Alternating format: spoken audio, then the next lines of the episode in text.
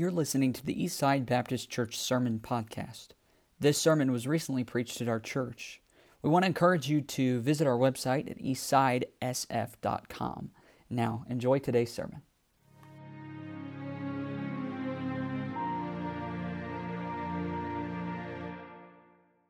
All right. I would like to take the Word of God, please, and turn to Luke chapter 24. I also like to thank those special people that came uh, tonight, and thank you for coming, and I appreciate it so much. So, Luke chapter 24.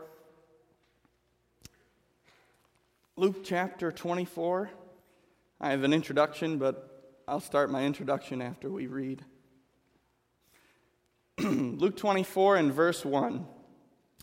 Now, upon the first day of the week, very early in the morning, they came unto the sepulchre, bringing the spices which they had prepared and certain others with them. And they found the stone rolled away from the sepulchre. And they entered in and found not the body of the Lord Jesus. And it came to pass, as they were much perplexed thereabout, behold, two men stood, stood by them in shining garments. And as they were afraid, they bowed their faces to the earth. They said unto them, Why seek ye the living among the dead? He is not here, but is risen. Remember how he spake unto you when he was yet in Galilee, saying, The Son of Man must be delivered into the hands of sinful men, be crucified, and the third day rise again. And they remembered his words, and returned from the sepulchre, and told all these things unto the eleven and unto all the rest. The focus verse tonight is verse number five. I'd like to read verse number five again, and that's the zoom in and the focus verse. And they were afraid and as they were afraid, they bowed their faces to the earth, and they said unto them, Why seek ye the living among the dead? Why seek ye the living among the dead? I know many of you know me very well. You might not know something about me that I am bilingual. I can speak more than one language very fluently. The first language I speak is English. I'm very good at English and that's the first language I learned. The second language I can speak very fluently is sarcasm. I love sarcasm. That's my kind of humor, is kind of like a dry, sarcastic humor, kind of like how the Grinch stole Christmas kind of humor. Just kind of a dry sarcasm humor. And when I read the question in verse 5, I sense traces of sarcasm. It is a silly question. Hey, ladies, just came to the tomb. Why are you seeking someone who's alive in a graveyard? It's, it's kind of, it's a ridiculous question. Can, can, can you hear just the ridiculousness about it? Hey, why are you seeking someone who's definitely living in a cemetery? Doesn't make any sense. What are you doing here? So let's go a little review. God knew that these ladies would be coming. The ladies that came are Mary, the mother of James, Mary Magdalene, Joanna, Salome, and the other women, as the Bible tells them. And they came into the sepulchre. God knew that they were coming, so God sent some angels to speak to them and give them some news. And the definition of angels are messengers. Anytime, most anytime, you see angels come up in the Bible, you know that they're messengers. They come with a message. Um, angels came when John the Baptist was born. Angels came, excuse me, the, to tell that he was going to be born.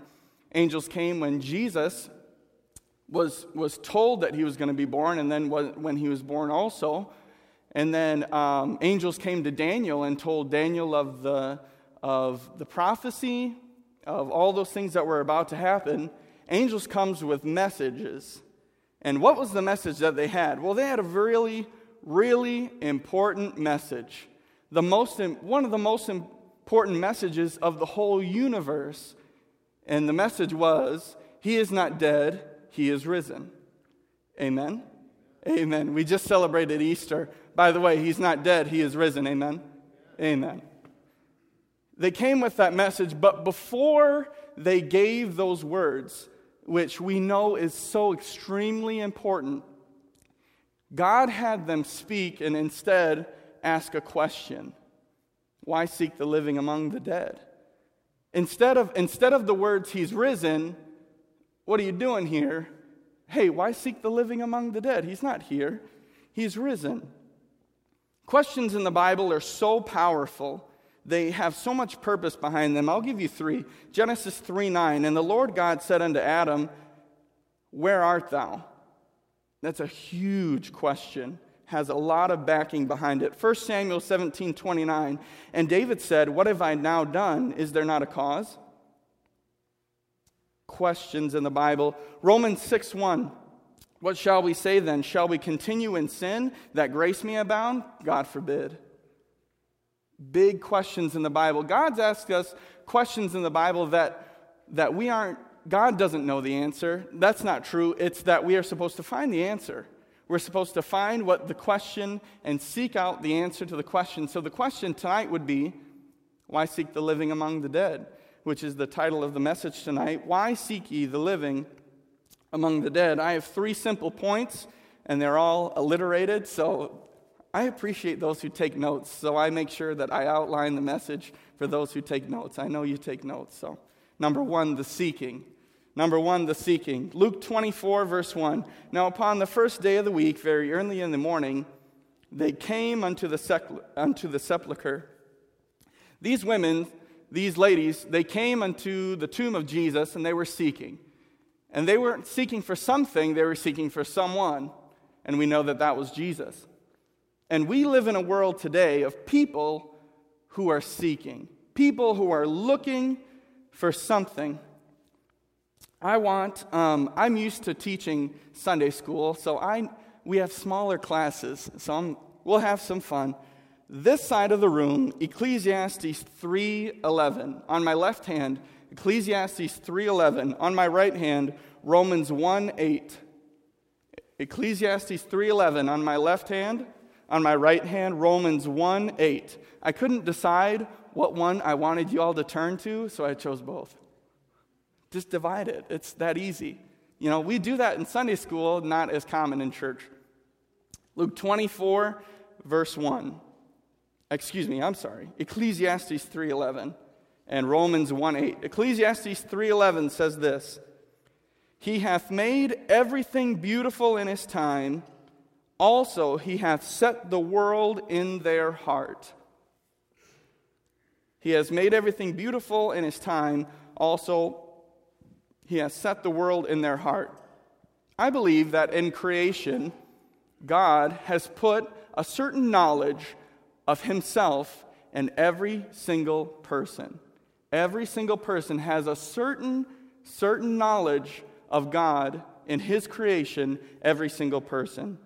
You can see that in Ecclesiastes 3:11, you can see it in Romans 1 verse 8.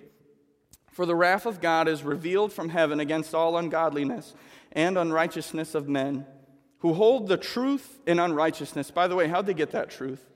Verse 19, because that which may be known of God is manifest in them, for God hath showed it unto them. Go down to verse 20. For the invisible things of him from the creation of the world are clearly seen, being understood by the things that are made, even his eternal power and Godhead, so that they are without excuse. Everyone, everyone who has ever been created has a certain knowledge or a certain know of God Himself because He created us that way. May be known, God is manifest in them. He, he, he created you that way. God puts a certain power in us, not that we are saved, but that we know, we know, we somehow we know right and wrong. It doesn't, it doesn't take saved people to know right and wrong. Somehow that's just, we just know that. We just know it's just not right to kill someone. We just know it's just, it's just not right to take something that's not ours. And for some reason, we're just kind of built that way. Well, God built us that way. And He put within every single human being that's ever been born this knowledge that there is more than themselves. That's why I have a problem believing in atheism or that the definition of atheist really exists because of these two verses. God has put in us that He's there. God has put in us that there's something more than yourself. There's got to be something more than you. And that's why I just, I just don't believe that by definition atheism can really happen. God puts knowledge of Him and Himself, and they may deny it, but they for sure believe it. They believe something inside. I get this. I had an example of this. Paul in Acts, uh, Paul in Acts 17. He ascended Mars Hill, and he looks down and he sees.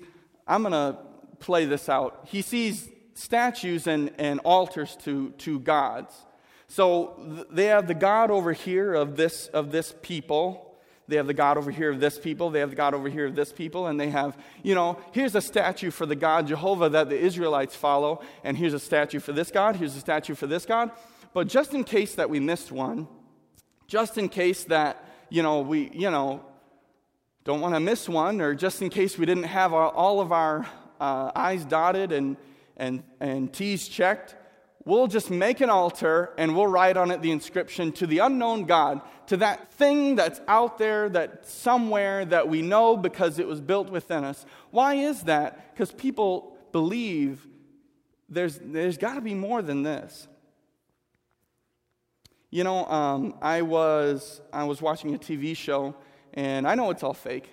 I was watching a TV show, and um, there was a man speaking to another man, and they were having a, the main character was having a problem. If he chose option A, um, this person would be hurt, and if he chose option B, this person would be hurt, and you had to choose option A or B. Um, this is really the quick version. So he explains it to his, to his friend, and his friend, you know, there's just no answer. You can't, you can't choose one or the other. There's just, it's not going to happen. So his friend just raises a glass and says, Well, may you find what you're looking for at the bottom of your glass. And they take a drink together. And for some reason, I paused the TV show and I just had to think about that. Well, may you find what you're looking for at the bottom of your glass. Are you going to, you know, are you going to find it there?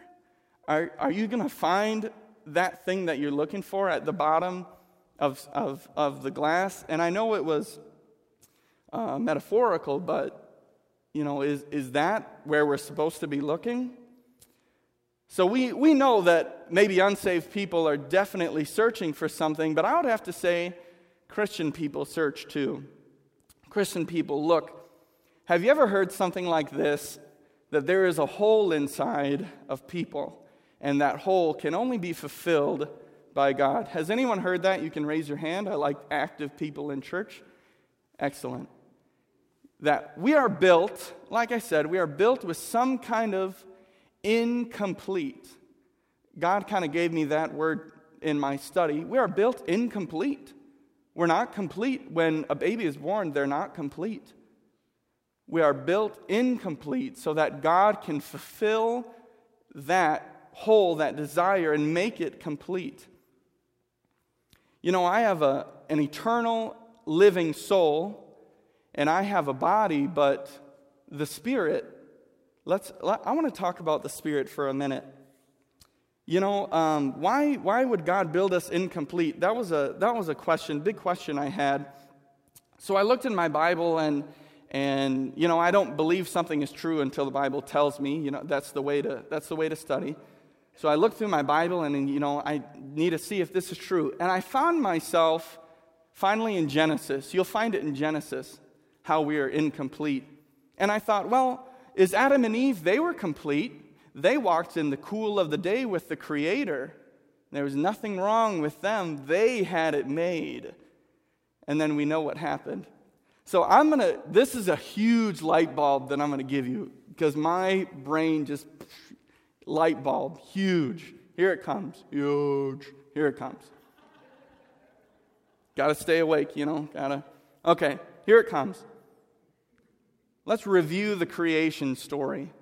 Review the creation story. God told Adam and Eve, Don't eat of the tree of good and evil. If you do, you will surely die. But they did not die physically, they died what? Spiritually. Oh, that's what the God shaped hole is. That's the emptiness. That's the void. Oh, I'm dead inside. There's something missing. I have a body that works. I have an eternal soul that will never die. But the spirit, the thing that I communicate with my Creator, that thing doesn't work. That thing's dead.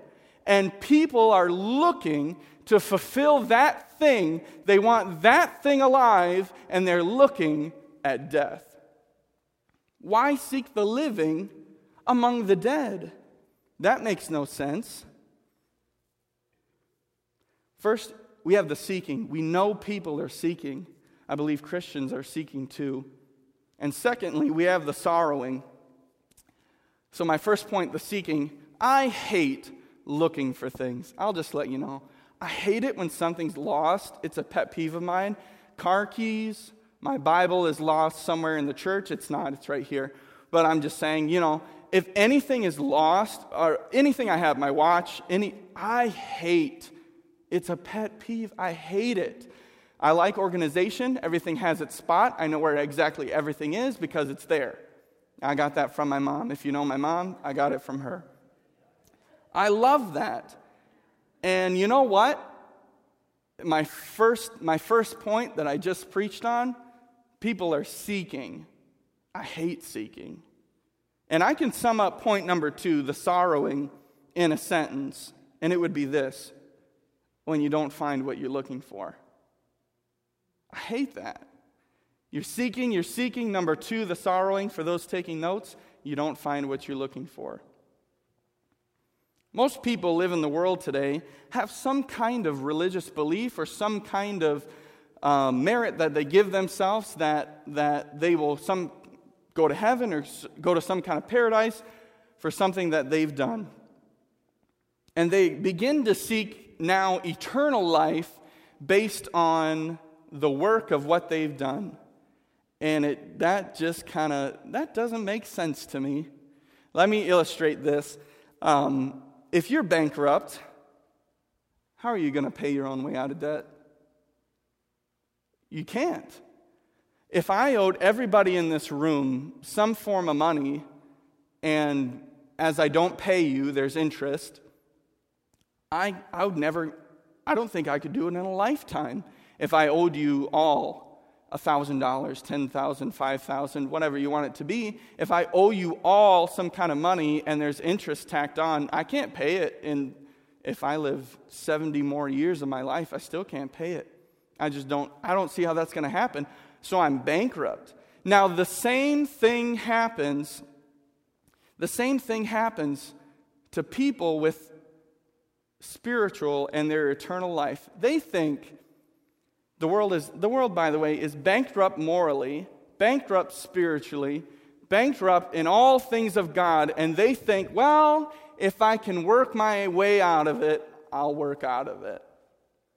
If, you know, if at the end God brings out the balance act and more things are good and less things are bad, I'm pretty sure he'll let me in.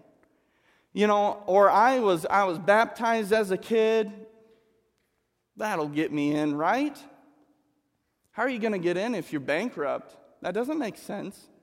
And if and if Andrew told me, you know, Ryan, you owe these people all this stuff, when are you going to pay up? I'll just I got I don't, I don't know.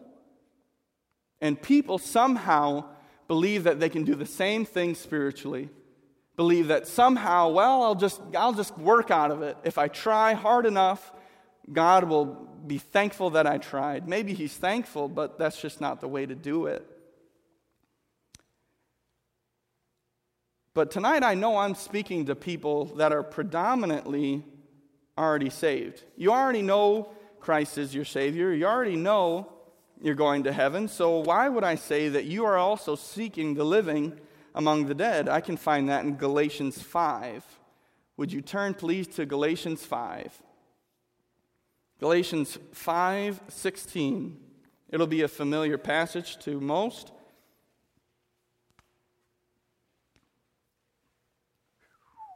Galatians 5:16 says this, "This I say then, walk in the spirit, and ye shall not fulfill the lust of the flesh."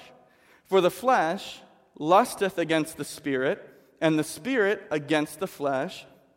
And these are contrary one to another, so that ye cannot do the things that ye would. But if ye be led by the Spirit, ye are not under the law. Go down to verse 25. If we live in the Spirit, let us also walk in the Spirit. This verse said this The flesh, that wicked, nasty monster that fights in us as a Christian, as a Christian. The wicked, nasty monster that's in us that is fighting against the Spirit. It lusts, it desires against the Spirit, against what's right. And then the Spirit, the same to the flesh. They fight within each other. And you can remember when you were saved, you're all, when, excuse me, you can remember when you were unsaved, you were only pulled in one direction. All you knew was the flesh. You just did whatever you want and you let, you know, you let life go. And then you got saved. Jesus moved into your life. Jesus moved into your heart. He cleaned house. And then now you get this battle, you get this fight that's going on inside you. And and then we have to choose between the spirit and the flesh. Are we going to choose between what the spirit has for us or what, you know, what I want? What I I have a better idea. Turn now to Numbers 14. We'll be uh, in many scriptures tonight, so just keep going. And I'll keep going if you keep going. Okay. Numbers 14, verse 1. I'll review, um, I'll review what just happened. The Israelites are out of Egypt, and um, Moses gets to Canaan land where they're supposed to move in. And then uh, Moses tells 12 men, hey, go, in, go into the land, spy it out, and this is going to be really exciting. This is, I need to tell you something too. This is going to be really exciting.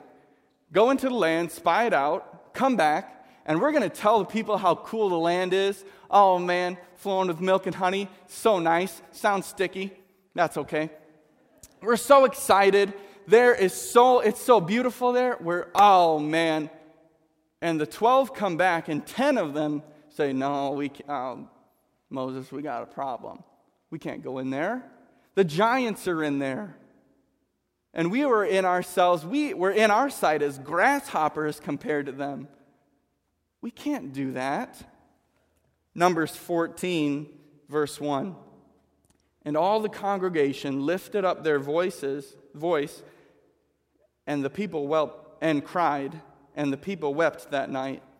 And all the children of Israel murmured against Moses and Aaron and the whole congregation, saying to them, Would God we, that we had died in the land of Egypt, or would God that we had died in the wilderness? And therefore hath the Lord brought us unto this land to fall by the sword, and our wives and our children to be a prey? Were it not better for us to return to Egypt? And they said one to another, Let us make a captain and let us return to Egypt. You can stop there. These were God's people. These were the Israelites. These, these were people that saw what happened in Egypt. So, again, when you're studying Scripture, be sure that you know where you are chronologically. So let's give a little review of what just happened in Egypt. Well, what happened in Egypt? Well, the water turned to blood. There was no animals that could drink from the river. You couldn't wash yourself or your kids or, or, your, or um, any, anything that you use because it was all blood. Then the frogs came and then they died the lice came. It was all over your food and all over your things, and then they died. Then uh, the flies, the livestock died. There were boils on people all over, and then the doctor of Egypt was just had his hands full. Then there was darkness for three days, and I thought, well, nothing can get done. So Egypt was forced to take a standstill for those three days. Nothing could get done. It was dark. Then the death of the firstborn happened. And can you imagine how the, the stench of death that hung over Egypt? Egypt is disgusting of what happened there. And the people that knew God said, I'll go back to Egypt. I'll go back there. I don't think it's I don't think it's it's I don't think we can make it serving God. I'm not done though. Then God told the, the Israelites, hey, when you leave, take all the gold and take all the things and borrow from your neighbor the gold. And you might think, well, that's stealing. But you could also think that they had 420 years of slave labor, and God said, Today's payday. Take your neighbor's gold and take the land. So then they looted the land, by the way. We're, we're connecting some dots. Where did the Israelites get the golden calf from? They got the gold from Egypt. Where did the Israelites get the gold for the, the, the, the temple? They got it from Egypt. So they take the gold from Egypt. So then I think the whole economy of Egypt is crushed. It's gone because they literally took their, their gold and, and, and everything that they owned. And then the Red Sea killed the whole Egyptian army in one hit. Egypt is toast. It's done. What more, what worse could happen and then God's people said, let's go back there. Let's go back to that place that just happened. And you know what? The, the world, the flesh, and the devil, those things that are against us, can say, hey, Christians, hey, people that know God, come back to Egypt. Don't you see how nice it is over here? It looks like we're having fun in all the commercials. It looks like we're having a good time on the outside, and when you see me at work, I'm just having the time of my life. My marriage looks perfect from the outside. Come over here to Egypt. You'll find life here. And then the Holy Spirit of God living in every one of us says, Christian,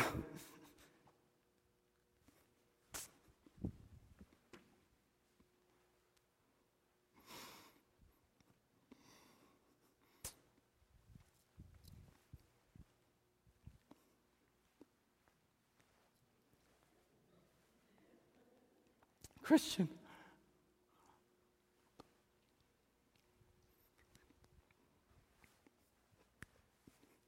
Excuse me.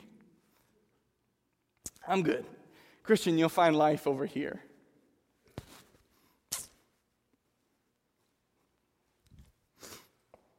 Sorry. I think I'm crying because it's true. I found out myself. which is why I want to preach this message. Okay, I'm okay. All right. Then, you know, oh man, this is going to be tough again. Okay. You know what has to happen? Let's keep going on that illustration. Let's keep going. You know what has to happen when um, the Egyptians, I mean, excuse me, I knew I was going to get that messed up. When the Israelites had to go back to Egypt, this is what has to happen. I have to take this with me. I tried to memorize it. I have to take this with me. Okay. The Israelites would have to walk through plains where God fed them manna from heaven.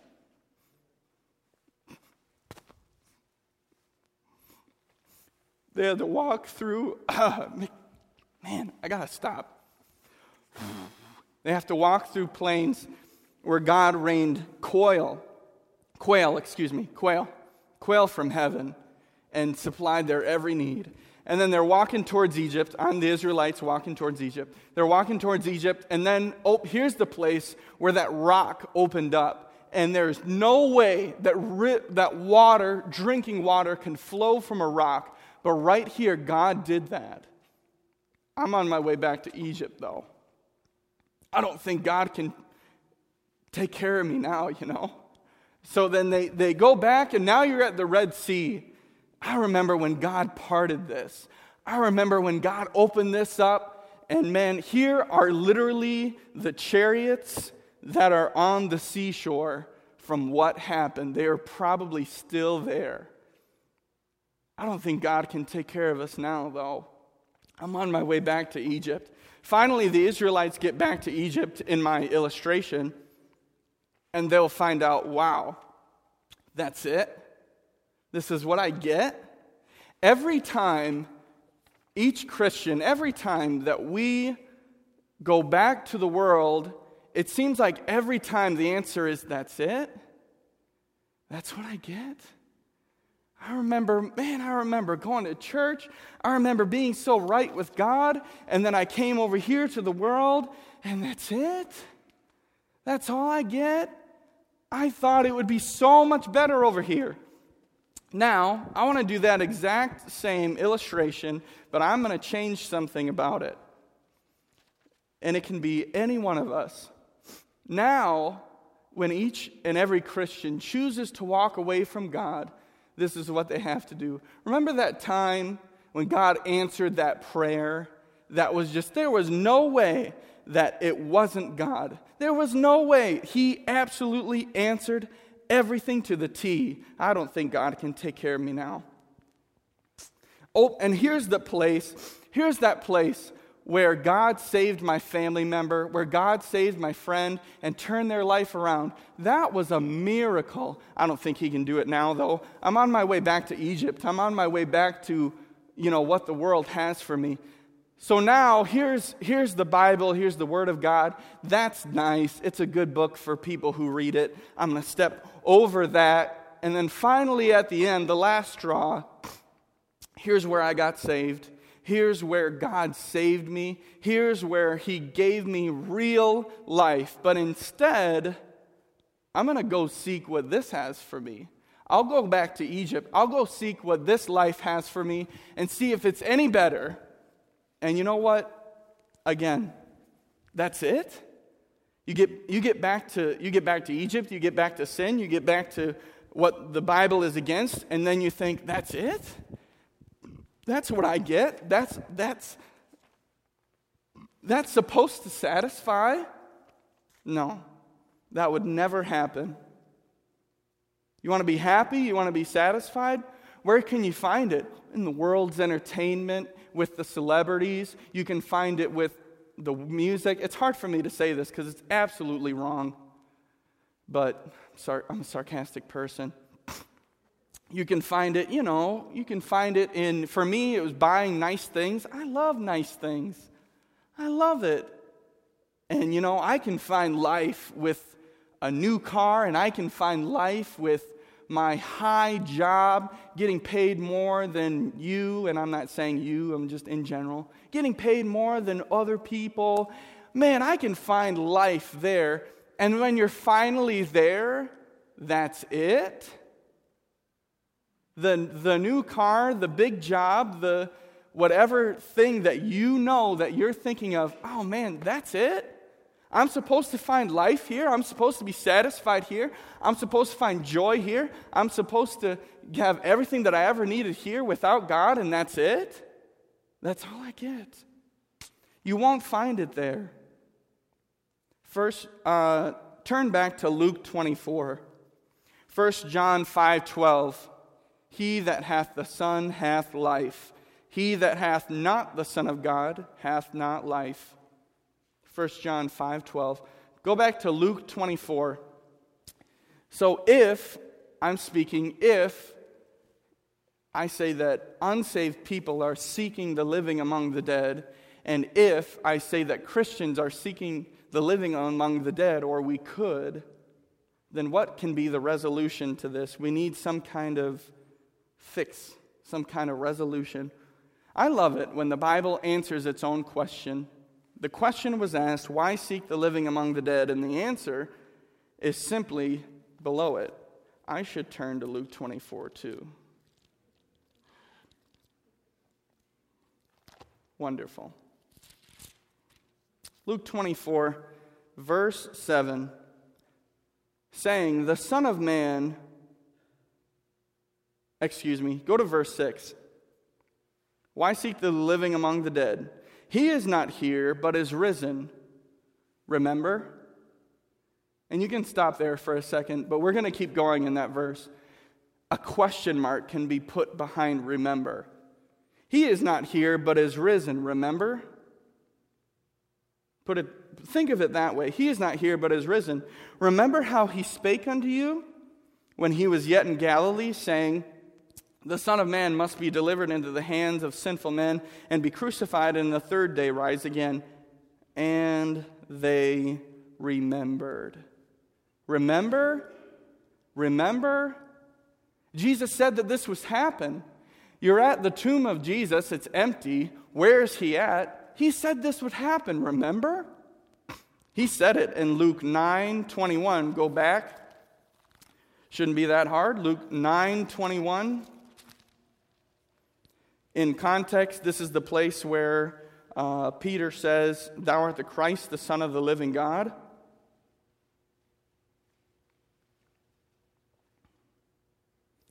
And then Luke 9:21 and he straightly charged them and commanded them to tell no man this thing saying the son of man must suffer many things be rejected of the elders and chief priests and scribes be slain and on the third and be raised again the third day and they remembered his words there it was only in Luke 9 and then in Luke 24 they scoot over to Luke 24 the women come to the tomb and they don't find what they're looking for. 100% of the time, when a Christian or any person at all goes to death, they will never find what they're looking for. You're never going to find it there. So, what can be the answer to this? Number three, the scriptures. Number one, the seeking. Number two, the sorrowing. Number three, the scriptures. The scriptures happened, and they remembered the words of Christ and we need to get back to remembering what Christ has said. What can stop us from seeking those vain things that just don't matter? Remembering what Christ has said. When you walk to the world, you walk away from the Bible. And then when you walk to the Bible, you walk away from the world.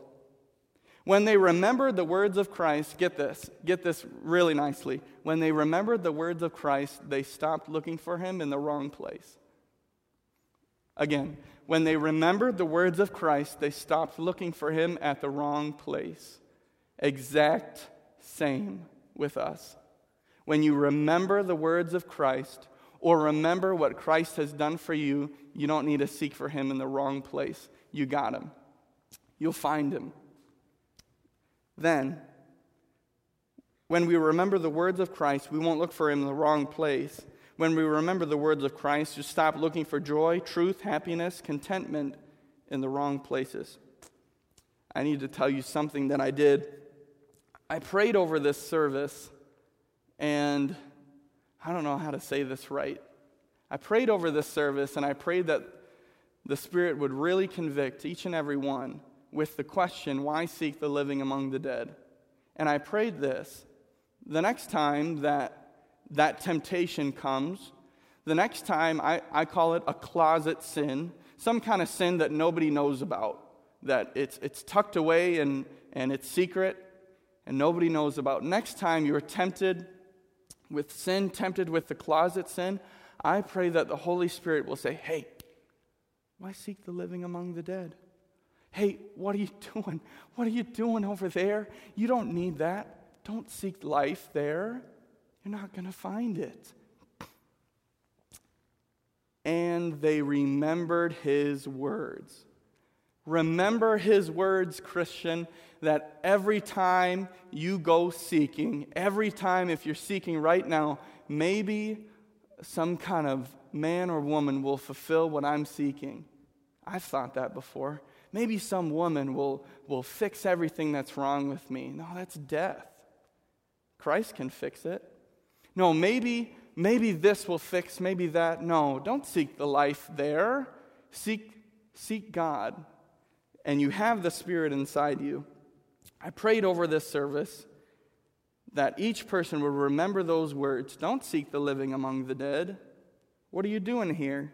Here are some words we should remember. Romans 8:32. He that spared not his own son, but delivered him up for us all, how shall he not with him also freely give us all things? God is waiting and willing to freely give us all things, just like the verse said. And we don't need to seek for things outside of Him. What are you really seeking for? Because God already has it, waiting and willing to give it to us. And you want joy, peace, contentment, you want the void to be filled, you got God. You've got it. And I hope that that's not too simple of an answer because it's the answer. You know, it's got to be God, but it's got to be this too. Not true.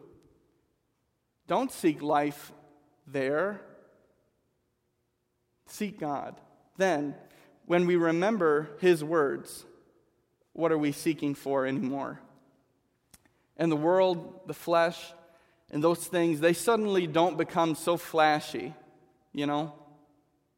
Is anyone else like that? Suddenly, what's on, what's on the TV screen, what's popular, you know, 2018, what's popular and what's cool, it just, somehow it just doesn't interest me anymore. And I, I don't know if I ever thought I'd see the day. I just don't care anymore. You know why? I already have life. I've got it. By the way, Christians wonder why the world is the way they are. And then the world wonders why we are the way we are. And there's a big difference. We've got life, we've got eternal life, and they are still seeking. We know people that are seeking, and you wonder why the latest trend, the latest fad, the latest cool thing happens. You know, it's just, hey, they're just seeking. They're seeking to fulfill that void and gap that God put in every single one of them. Finally, turn to Galatians 6, verse 8. I'll end here. Turn to Galatians 6, verse 8. If you've got Jesus, what else do you need? If you've got Jesus, you've got it all. Galatians 6, verse 8, and then we'll be finished.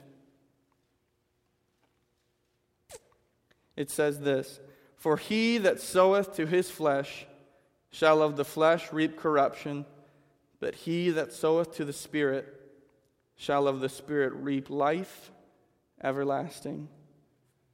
Finally, 2,000 years ago, some women came to a tomb and they were looking for someone. And angels asked them a pretty silly, obvious question Ladies, why are you seeking the living among the dead?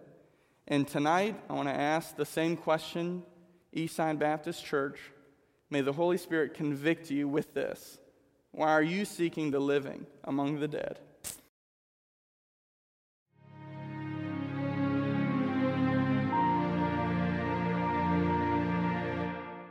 We want to encourage you to visit our website at eastsidesf.com.